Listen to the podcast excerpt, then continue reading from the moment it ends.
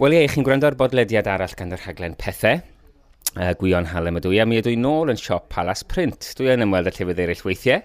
Wedi gwario gorfod amser y siop yn y gorffennol, ond oedd e mor, mor wych mae trydwetha Eirian. Gysyn ni gymaint o groeso i ni nôl. A mae Eirian, Palace Print, fel mae'n cael ei nafod yma hefyd. Um, a mae Rhian George yma hefyd sydd, sydd yn gweithio yn y siop hefyd. So, dwy sydd yn darllen lot fawr o lyfrau sydd yn gwerthu mwy fi'n siŵr. Ond um, i ni yma i drafod llyfr y flwyddyn. Tro diwetha wnaethon ni sôn yn gyffredinol am y gystadleuaeth. Mae wedi dod yn amser nawr i feddwl am y gwobrwyo. Wthnos nesa, nos iau, gorffennaf y dynawfed, yn uh, Coleg Cerdd y Drama yng Nghaerdydd, fe fyddwn ni'n cael gwybod pwy sydd wedi ennill o blith y tri categori a'r brif wobr. Ond i ni'n mynd i drafod un categori uh, yn y podcast cyntaf mae sef uh, y llyfrau ffuglen. Eiriannau di sôn i ddechrau, beth yw... Mae yna dair nofel. Mm sydd ar y rhestr. Mm -hmm. um, a y tair nofel sydd wedi cael ei dewis i'r rhestr fer yw Cig y Gwaed Dewi Prysor, Blasu gan Manon Steffan Ross a Ras Olaf Harry Selwyn gan Tony Bianchi. Tri sydd wedi cael profiad o'r gysadleuaeth o blaen, ond yr un wedi ennill, ydw'n iawn? Dwi'n meddwl, ie, yeah, ydy, ydyn, ydyn. Mae tri... Um, mae Dewi Prysor wedi ennill um, gwobr barn y bobl yn 2011. Um, a... A Manon hefyd. A Manon hefyd, yndi, yndi. A mae'r ma tri ohonyn nhw wedi bod ar, ar restrau llyfr y flwyddyn yn y gorffennol. Ac wrth gwrs, mae'r ma gystadleuaeth, dwi'n meddwl, wedi newid chydig bach ers y tro diwetha um, i um, Tony Bianchi fod arno fe. A, a dim bod ni'n dweud bod barn y bobl yn llai o wobr o gwbl. Hynny dyn nhw ddim wedi ennill y prif wobr, ond fel ti'n gweud, mae dau wedi ennill barn y bobl. Mae Tony Bianchi efo, efo, efo nofel arall wedi ennill Daniel Owen. Mm. Oedd hwnna ar y rhestr fer, Pryfeta. A nawr mae ras ola Selwyn Lloyd? Harry, Harry Selwyn um, ar y rhestr fer tro tryma. Um, hmm. sut nofel yw hon i'r e? Mae'n mae, mae, mae swno, dwi ddim wedi darllen ni'n amlwg achos ei yn cyfer teitl, ond mae'n swno'n um, mae swno wahanol. Wel, mae rai fi gyfaddau ges i drafferth gyda profeta a um, dwi'n dwi cofio pasio fy mlaen i Selwyn a gofyn iddo fe ddarllen e a gath e drafferth hefyd a dwi'n cofio rhywun yn deud bod nhw wedi cael mwynhau ar yr ail ddarlleniad. Gan, bod fi'n trio darllen gymaint a gymedrau, um, dwi ddim rili really yn rhoi ail gyfle i nofel fel arfer. So, pan, pan nes i gychwyn darllen ras ola Harry Selwyn, o'n i yn dychmygu y bysyn ni'n mynd i gors eto. Ond mae rai fi wedi, nes i'n joio fe, nes i chwerthin yn uchel. A um, hynny yw, y stori ydy am ddyn bach obsesiynol braidd. Um, a mae'r syniadau mae e'n coleddu ynglyn â bywyd um, a bethau yn, yn, yn, yn bethau mae'n mae hollol gredadwy, ond, ond, ond hefyd mae e'n mae um, mae e'n drist ac yn ddigri iawn. Mae, mae, mae, mae. Um, ac be sydd, be, un peth o'n i'n meddwl sydd yn dda iawn yn y nofel ydy, ydych chi'n gwybod reit ar cychwyn y nofel, mae Graig Harry Selwyn yn marw. A wedyn mae gweddill y nofel yn ras rhwng y darllenydd a Harry Selwyn i gael gwybod pryd mae e'n mynd i um, sylweddoli bod i wraig e wedi marw, pryd mae e'n mynd i stopio um, bod yn obsesiynol ynglyn â'r pethau o gwmpas a sylweddoli hynny yw bod mae'n ma, ma, ma rhywbeth eitha pwysig hynny yw yeah.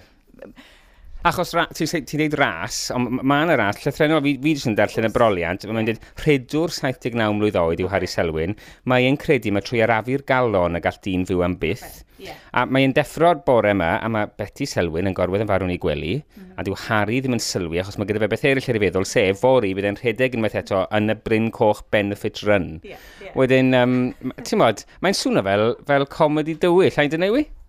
Ie, yeah, dwi'n meddwl. Mae yna ma, ma rhywbeth eitha tragic am, amdano fe hefyd. Um, ond ie, yeah, comedi dywyll ydi o. A, a dwi'n meddwl... Um, Mae'r disgrifiad yna yn y broliant, wrth gwrs, yn, yn, yn, yn un da iawn. Um, mae, mae Harry Selwyn a'r, ar syniad yma bod gan pawb yn unio, yr un nifer o geriadau calon a bod mae e lan i ti, um, siwt wyt ti'n byw dy fywyd er mwyn sicrhau bod, ti, bod y cyrriadau calon yna yn, yn, yn arafu. So, wedyn mae e'n rhedeg rhasys. Dwi'n byth di ennill ras. Um, dwi'n meddwl, anyway. Na. Ond on wedyn, mae yna... Ma um, ond mae ma e'n ddyn bach obsesiynol. Mae hwnna'n un o'i obsesiynau fe. Mae yna tamed reit ar y cychwyn, mae'n prynu par o drwser. A ti'n meddwl, beth ydy hwn? Beth yw'r... Beth yw, mae ma, ma hwnna jyst yn stori sydd yn rhedeg ar rhedeg ar rhedeg. Mae e, mae englyn fel... fel ti'n mynd mewn i ben y dyn yma, ti'n ti gwario lot o amser yn ei ben e, yma, mae'r holl bethau, man yn bethau yma sydd yn mynd â'i amser a mynd â'i feddwl e, a'n golygu, gwyd y gwir, dyw e ddim yn gweld y pethau pwysig sydd yn mynd ymlaen yn ei fywyd e. Um, A, so hwnna di'r ochr tragic ohono fo mewn ffordd. Um, mi nes i fwynhau e'n arw a um, swn i'n argymell e i unrhyw un. Ie, yeah, ie. Yeah. Oce, okay, wel, felly, felly nhw ddim yn ôl, ond jyst i atgoffa pobl, mae ma rhian dal yma. Um, uh, be, gei di ddewis o'r, or ddwy sydd ar ôl. Um, am ba un i ti am sôn, rhian, i ddechrau? Um, Mae'n sôn am cig y gwaed gynta, achos na hwnna dy'r diweddara i fi ddarllen. So, cig a gwaed gen Dewi Prysor. Um, Gai ofyn, jyst yn sydyn, e- oedd e ti'n gyfarwydd o'i waithau? E? Oedd e ti'n fan o'i waithau? E? O'n i wedi darllen brithyll a crawiau a madarch, a nes i wir fwynhau heina. A mae rai fi gyfadde, pam nes i feddwl am darllen hwn i gychwyn, o'n i'n siŵr iawn os o'n eisiau darllen o. Ar ôl darllen yr ychydig darnau cyntaf o'n i'n gweld, mae yna bethau reit ycha fi mynd i fod yn mynd ymlaen yn y nofel yma. Ond beth da ni'n cael ydy nofel am deulu anghonfensiynol, a mae'r nofel i gyd mewn ffordd yn anghonfensiynol. Ond mewn penodau lle da ni'n trafod aelodau gwahanol o'r teulu, so mewn ffordd mae yna dri stori am y cymeriadau yn unau fewn i wneud y teulu.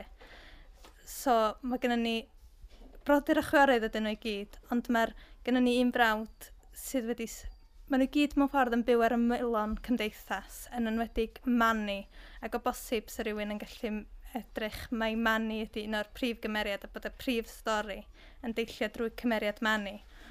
Ond wedyn mae cymeriad mae frawd o sydd yn hun, mae o wedi gwneud chydig bach mwy hefo'i fywyd, mae o wedi mynd i brifysgol a mae o wedi symud o'r ymylon cymdeithas.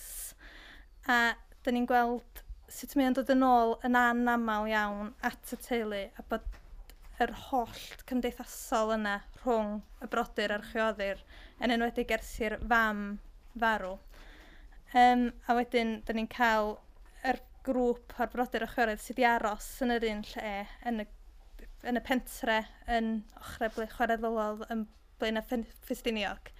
A e, bod nhw'n dal i fyw ar ymylon cymdeithas Ond mae yna un gyfrinach fawr yn rhedeg trwy'r stori i gyd, ond bod ni'n cael y gyfrinach yn dod rhwng gwahanol, rhwng y penodau gwahanol gymeriadau. Mm.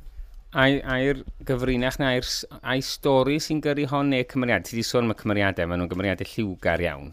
Um, a maen, maen nhw wedi seilio, mod, ar amwn ni, rhai pobl fysa Dewi Prysor yn abod, maen nhw'n ofalus hwn un, pobl fysa wedi cyfarfod, pan drwyliodd y gyfnod ochrel Lerpwl na, mae wedi sôn am hynny, a mae'r ddau fyd yna dod at ei gilydd yn nhw, byd, byd ffestiniog a byd Lerpwl. A, a dyna, a'i, ai stori sy'n gyrru hon ymlaen, neu'r cymeriadau yma? Yn bersonol, sy'n ni'n meddwl na'r, i fi, y cymeriadau sy'n tynnu'r stori ymlaen. Just achos bod yna un pot lle maen nhw'n deud bod plentyndod y cymeriadau yn dylanwadu ar yr hyn maen nhw'n neud pan maen nhw'n hun – A mae hwnna'n dod yn eitha amlwg yn enwedig yng ngweithredoedd Manny, sef hwn y prif stori yn y nofel. Cig a gwaed wrth heitlu, mae Dewi Prysor wedi deud bod hon, to, bod yna drais eithafol yn, yn, yn y nofel. Um, ydy o'n ormodol? Na, swn i'n mynd i bod yn ormodol. Mae eirfa fo'n eitha lliwgar, ond mae'n briodol Maen nhw mewn llefydd priodol. Mae'n lot yn deud bod awduron yn defnyddio geiriau lliwgar sydd yn amrhiodol, ond yn y nofel yna, dwi'n teimlo bod y geiriau yn y llefydd iawn ac yn briodol i'r nofel. Um, mae'r trais, mae'r darluna'r trais yn eitha graffig a mae rhywun yn gallu darlunio fo'n eitha clir yn ei, yn ei meddwl ia wrth ddarllen o. Ond dwi'n meddwl bod o'n or dreisgar. Um, so i'n mynd i ddarllen o'r stemol gwag sydd yn dod yn ni at blasu. Sori, os fi oedd yna link fwy cheesy erioed, dim o gwag yn mynd at blasu. Um, Eirian, ti'n bod, tair nofel, ond lle ddim meddwl am dair nofel mwy amrywiol mewn ffordd. Ti'n bod, ni wedi cael ras o la Harry Selwyn, sydd yn nofel syniadaethol, sydd yn, yn nofel eitha deallusol yn ei ffordd. A wedyn mae gyda ni Dewi Prysor, sydd hefyd yn deallusol, ond sydd yn, ti'n bod, yn, yn storiol gan llawn cymryd. A wedyn mae gyda ni Blasi, sydd a rhywbeth gwahanol eto. Mm. Beth am ddechrau gyda'r bwyd e? Ie, yeah, wel, wrth, wrth ddod at y nofel yma, on, hon, o'n i'n gwybod cyn iddi gael ei gyhoeddi bod na resait ar ddechrau pob penod, ac o'n i'n meddwl, o, diddorol, sut mae rhywun yn gwneud hynna. Yn, yn ychwanegol at hynna, mae pob penod mewn llais gwahanol, neu bron bob penod, ti'n cael ambell i lais mwy nag unwaith, ond mae rhan fwyaf ohono fe mewn lleisiau gwahanol, a mae hwnna'n um, yn, ei gwneud hi'n nofel wahanol iawn hefyd. A um, mae e... Mae'r mae mae resetiau ar ddechrau'r penodau, ond mae'r bwyd yna'n ymddangos yn y penodau hefyd. A dwi'n meddwl, rhan fwyaf amser, mae'n mae mae, mae llwyddiannus. Mae yna ambell i benod lle o'n i'n teimlo um, bod, bod, bod hi'n gweithio'n galed i gael y bwyd i fewn i'r penod. Ond, ond man, man, man... Um, yeah. Rho enghraifft, rho enghraifft. Mae, ma lot wedi sôn am, am, am hon dros y flwyddyn diwetha, ond on, ti'n modd i rai sydd ddim wedi darllen ni. Darllen un o'r eseitiau fyna. Oce. Okay. Wel, y, y cacen sinsir, dwi'n meddwl, mae hon reit ar gychwyn y nofel. Mae Mai Davies, um, y y penod, yr, yr ail benod ydy hon. Mae'r benod gyntaf yn llais Peggy sef y prif gymeriad. Dim mae'r ail benod yn llais Mai Davies cymdogas 1937 pan mae Peggy yn 8 oed. A mae'r cacen sinsir 4 owns o siwgr castor, 5 owns o fenyn, 1 wy, 10 owns o flawd plaen, llwy a hanner o soda pobi ac yn y blaen. A beth fydde, beth fydde, rhan, beth fydde rhan hwnna wedyn yn y benod yna? Sut fydde'r gacen sinsir yn dod mewn i'r benod? Wel, mae um, mae um, Mai Davies yn, yn paratoi'r gacen um, ac yn mae hynny mae pegi ni bita hi wedyn mae'n ffordd mae'n chwarae gyda'r syniad o'n, on atgofion ni hynny ti'n gwynto rhywbeth a neu ti'n gweld rhyw fwyd neu ti'n gweld rhywbeth o'r fwydlen a mae'n mynd ati yn ôl i dy blentyndod hmm. neu be bynnag wedyn dwi'n meddwl dyna'r mae ma hwnna'n reit... Um, mae ma cacen sinsir yn... yn um, yn eitha um, yn, twyd, yn, yn, yn dod ar asgofion yna'n fyw i pegi mewn ffordd, ynddo fe? Yeah, Ti'n ti cytuno rhian? Ti'n gys ti flas ar hon? Do, gys i flas mawr ar hon. um, eto ni'n licio'r ffordd oedd y reseitiau yn dod yn fyw yn, yn y cymeriad, oedd yn rhan penodol o'r cymeriad. A yn enwedig yr eiseitio hynny, pam oedd hi'n mynd yn ôl, pam oedd hi'n mynd i fyw a ti'n mynd geith y cu, mm. ac oedden nhw'n cael pwdyn barlus. Yeah.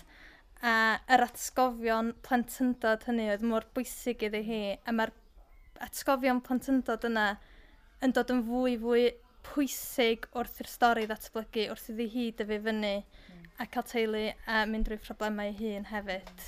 Mae yna ma rhywbeth ffres a gwreiddiol am, am hynny, ond byddai'n deg deud rhian bod, bod yn nofel yn, yn draddodiadol iawn hefyd. Mae yna rhyw deimlad... A ni, mae'n mae sôn am gyfnod yn y gorffennol yn un peth. Um, ond, ti'n modd, mae'n mae, mae nofel lle i weld trwch y darllenwyr Cymraeg yn ei mwynhau, achos i bod i'n draddodiadol yn ei ffordd hefyd. Yndi, mae'n eitha traddodiadol yn y math o stori, ond mae'r ffordd, mae'r mae ffordd Manon dillwyd o'i sgwennu'r stori, mm. y ffordd mae wedi dod ar reseitau fewn, di gwneud ti'n wahanol, di gwneud ti'n rhywbeth mwy na jyst nofel Gymreig traddodiadol. Mm, yeah. So fi'n cytuno efo hynna, dwi'n licio y ffaith bod pob penod mewn llais gwahanol, hynny yw mae hwnna, ti'n cael, ti ddim jyst yn cael darlun o fywyd pegi, ti'n cael darlun o fywyd cymdeithas trwy lot fawr o wahanol lygyd a lot fawr o wahanol eisiau. Dwi'n siŵr bod wrth i sgwennu hi bod yn anodd iawn twyd, um, neud yn siŵr bod y darnau yna i gyd yn disgyn i'w lle. So, ti'n cael lleisiau, fel, fel arfer, ti'n cael un prif lais neu, neu, neu cwpl o mm. leisio. fatha gyda'r ras a Harry Selwyn, ti, fel ni'n gweud, ti ymhen Harry Selwyn rhan fwyaf ar amser, dyma, lle gyda blasu ti'n cael darlun o fywyd Peggy o wahanol safbwyntiau. Ie, yeah. ie, yeah, mae ma hwnna'n yn ddyfais glyfar iawn, a dyfais ydi ond, dyw e ddim yn tynnu oddi ar y stori o gwbl, Mae'n... Um, mae'r ma resetiau yna jyst yn ychwanegu at, um, at y stori. Um, a dwi'n gwybod am sawl cyrch darllen sydd wedi darllen hi, a wedyn twyd, mae'r ma aelodau wedi paratoi un o'r resetiau allan o'r, or llyfr ar gyfer, i, twyd, ar gyfer i trafodaeth nhw, beth o felly. Mae'n mae, mae, um, so mae, mae glyfar iawn yn hynny o beth. Yn, yeah. Chymod, ni, ni wedi trafod y dair yn, yn sydyn. Um, Pa, pa'n sy'n mynd i ennill i? Sa'n malu awyr yr uned. Come on, come on. Pen ar y bloc. Mae hwnna lan i'r beirniad. Um, a gyda'r gyda, llyfr y flwyddyn, mae rhywun yn ymwybodol, mae, mae um, dewis tri beirniad ydi o ar ddiwedd y dydd. So ti'n gofyn i fi ddewis, mae, mae eich di bach yn anheg, achos dydw i ddim wedi darllen cig y gwaed dwi wedi darllen y broliant ar y cefn a dwi wedi darllen y benod gyntaf a dwi'n ysu eisiau cael, gall, cael amser i dar, yw, yw darllen. Ie, yeah, felly, an, ddim yn hollol deg, felly, na, oce. Okay. Ond, ond o'r ddwy ti wedi darllen, de? Nid ni roi de fel na, dwi e ddim yn deg, ond... Fyswn i'n deud, yn bersonol, y nofel y dwi wedi fwynhau fwyaf yn y flwyddyn diwetha o'r o'r nofelau Cymraeg y dwi wedi darllen ydy blasu. Wedyn dwi'n cytuno gyda'r beirniad o'i rhoi ar y rhestr fer, ond dyna'n hoff i ni, felly. Rhian? Um, dwi am gytuno fe, Rhian. Yeah. yeah. A ti wedi darllen, dy Prysor, uh, uh, Cig a Gwaed. Ond dwi heb darllen ras ola Harry Selwyn. Ond allan o'r holl lyfrau Cymraeg eraill nofelau dwi wedi darllen, blasu, dwi'n meddwl dwi wedi fwynhau orau. Lenny. A be, be, be sy'n gwneud e mor arbennig i, i chi'ch dwy? Dwi dal i feddwl am y cymeriadau, ddim just Peggy, ond dwi'n meddwl am y cymeriadau ar y setiau a meddwl, swn i'n licio sy'n gynnau amser i fynd nôl a'i darllen hi eto. Tywed, um, mae'n aros yn y coff. Um, Dwi'n cofio Manon yn deud i hun, dydy Peggy ddim wastad yn, yn berson neis iawn, di ddim wastad yn neud pethau neis, ond mae'n gymeriad cron iawn a fatha... O'n i, ie, yeah, nes i fwynhau hi'n arw ac o'n i'n meddwl, dwi'n meddwl bod hi'n nofel dda iawn a dwi'n meddwl bydd pobl yn ei darllen hi am flynyddoedd i ddod. Um, oedd cymeriad Peggy i fi, o'n i'n gallu, oedd rhywun yn gallu neithi a symud ymlaen hefo'r stori. Er bod yna rei agweddau trist yn yno, ond yna rhywbeth reit neis hefyd yeah. yn ochr yn ochr efo'r tristwch oedd yn perthyn i'w chymeriad i. A dwi'n meddwl allai bod yr reseitiau ar ddechrau pob penod yn rhywbeth i wneud efo hynna hefyd. Mae pwynt hollol arwynebol gen i ac o bosib sexist. I chi'n chi ferched yn amlwg. Um, Ti'n modd, mae yna ddwy ferch ar y, ar y, ar y panel lenni, Alan Gibbard yr unig ddyn os rhywbeth yn hynny, hynny yw, ti wedi darllen Dewi Prysor a nofel Cigwaid. Wrth gwrs, mae yna ferched sy'n mynd i fwynhau. Os yna yno grymun ydy merched yn, uh, yn darllen nofelau treisgar, nofelau sydd, sydd yn llawn pethau felly. Ond uh, hynny yw, os rhywbeth yn hynny felly, Lenny? Na, dwi ddim yn meddwl. Hynny yw, dwi'n dwi, dwi meddwl bod... Oherwydd bod Blasi wedi sgwennu dwi'n mae gen ti gymaint o wahanol leisiau, mae gen ti gwahanol, gwahanol gymeriadau, mae, mae gen ti um, genedlaethau gwahanol hefyd. Wedyn, um, mae apel hi yn eitha eang, ond mae hefyd wedi sgwennu'n dda iawn. Hynny yw, ti'n cael y ddau beth. Mae'n mae, ma na ddigon o afel yn ei hi fel nofel, a mae'n mae, mae, mae ddarlun o gymdeithas gyfan rhwng 1937 a 2010, a mae hwnna'n ma hwnna'n ddifur iawn. Um, Nid yn ei eithi efo'r cymeriad Peggy wyt ti achos bod, bod ti'n ferch ond achos bod i wedi sgwennu dda, ia. Ie, yeah, achos bod ti wedi sgwennu'n dda a bod y cymeriad yn dod yn fyw i rywun achos y ffordd mae Manon yn disgrifio i ac achos y darluniad yn ni'n cael ohoni drwy'r nofel. Yeah. Bod i'n yn gymeriad crwn. Yeah. Ynddo fe? Hynny yw, dwi ddim yn dda i gyd, dwi ddim yn ddrwg i gyd. A mae yna bethau sydd yn digwydd iddi hi sydd yn... Tymod, hynny yw, sydd, sydd yn golygu weithiau bod hi ddim yn ymddwyn fel y lle bydde hi'n dymuno wneud. A wedyn ti'n rhoi dy hun yn y sefyllfa yna a meddwl, wel, siwt bys ti'n ymateb yeah. neu bynnag. A wedyn mae ma hwnna yn golygu bod rhywun yn gallu uniaethu gyda'r cymeriad a'i mm. gwneud hi'n gymeriad byw mm. yn dyfa. Mm. I gloi beth am yr holl wobr, fi'n credu mae nofel yn, yn y chwe mlynedd diwethaf, fi'n credu mae nofel sydd wedi ennill bedair gwaith.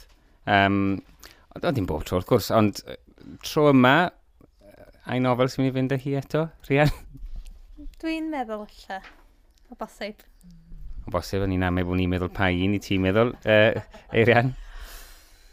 Dwi'n meddwl bod y dasg sydd gen y beirniad yn, yn un o orithral anodd. Dwi, dwi ddim yn meddwl sy'n ni'n licio cael y job y deud y gwir, achos dwi yn meddwl bod e yn anodd cymharu um, a didoli um, dwi, um, gwaith creadigol a'i gymharu a'i rhoi e ochr yn ochr gyda um, uh, gwaith llyfrau ffeithiol. Um, a dwi'n gwybod bod maen nhw'n sôn am, yn y categori ni am, am, am ffeithiol greadigol. Um, ond dwi'n meddwl bod yn anodd cymharu um, llyfr hanesyddol neu, neu mm. tywed, um, Ond maen nhw dal yn neud, yeah, er bod yna yeah, gategori, gategoriau, mae dal un yn y llyfr. Mae'n anodd cymharu um, talp o waith academaidd gyda nofel, a mae'n e, dasg anodd. Um, ac ar, fel dwi'n gweud, ar ddiwedd y dydd, um, barn tri beirniad ydi o, um, a dwi'n meddwl bod e'n dasg anodd, hmm. ond dwi'n dwi meddwl bod e'n arwydd o'r cyfoeth o ffiglen sydd gyda ni ar hyn o bryd yn dod allan yn Gymraeg bod nofelau um, wedi llawn heiddi'r wobr bedair gwaith yn ystod y blynyddoedd diwetha, ynddo fe? Wel, fe gawn ni weld. Alun Gibbard a Elina Powell a Bethan Elfyn fydd ar dasg, mm-hmm. ond am, am heddi diolch yn fawr iawn i chi'ch dwy, mm-hmm. a i'n gyd yn ysgwyl mlaen at dydd os nesaf. O Balas Print, hwyl fawr.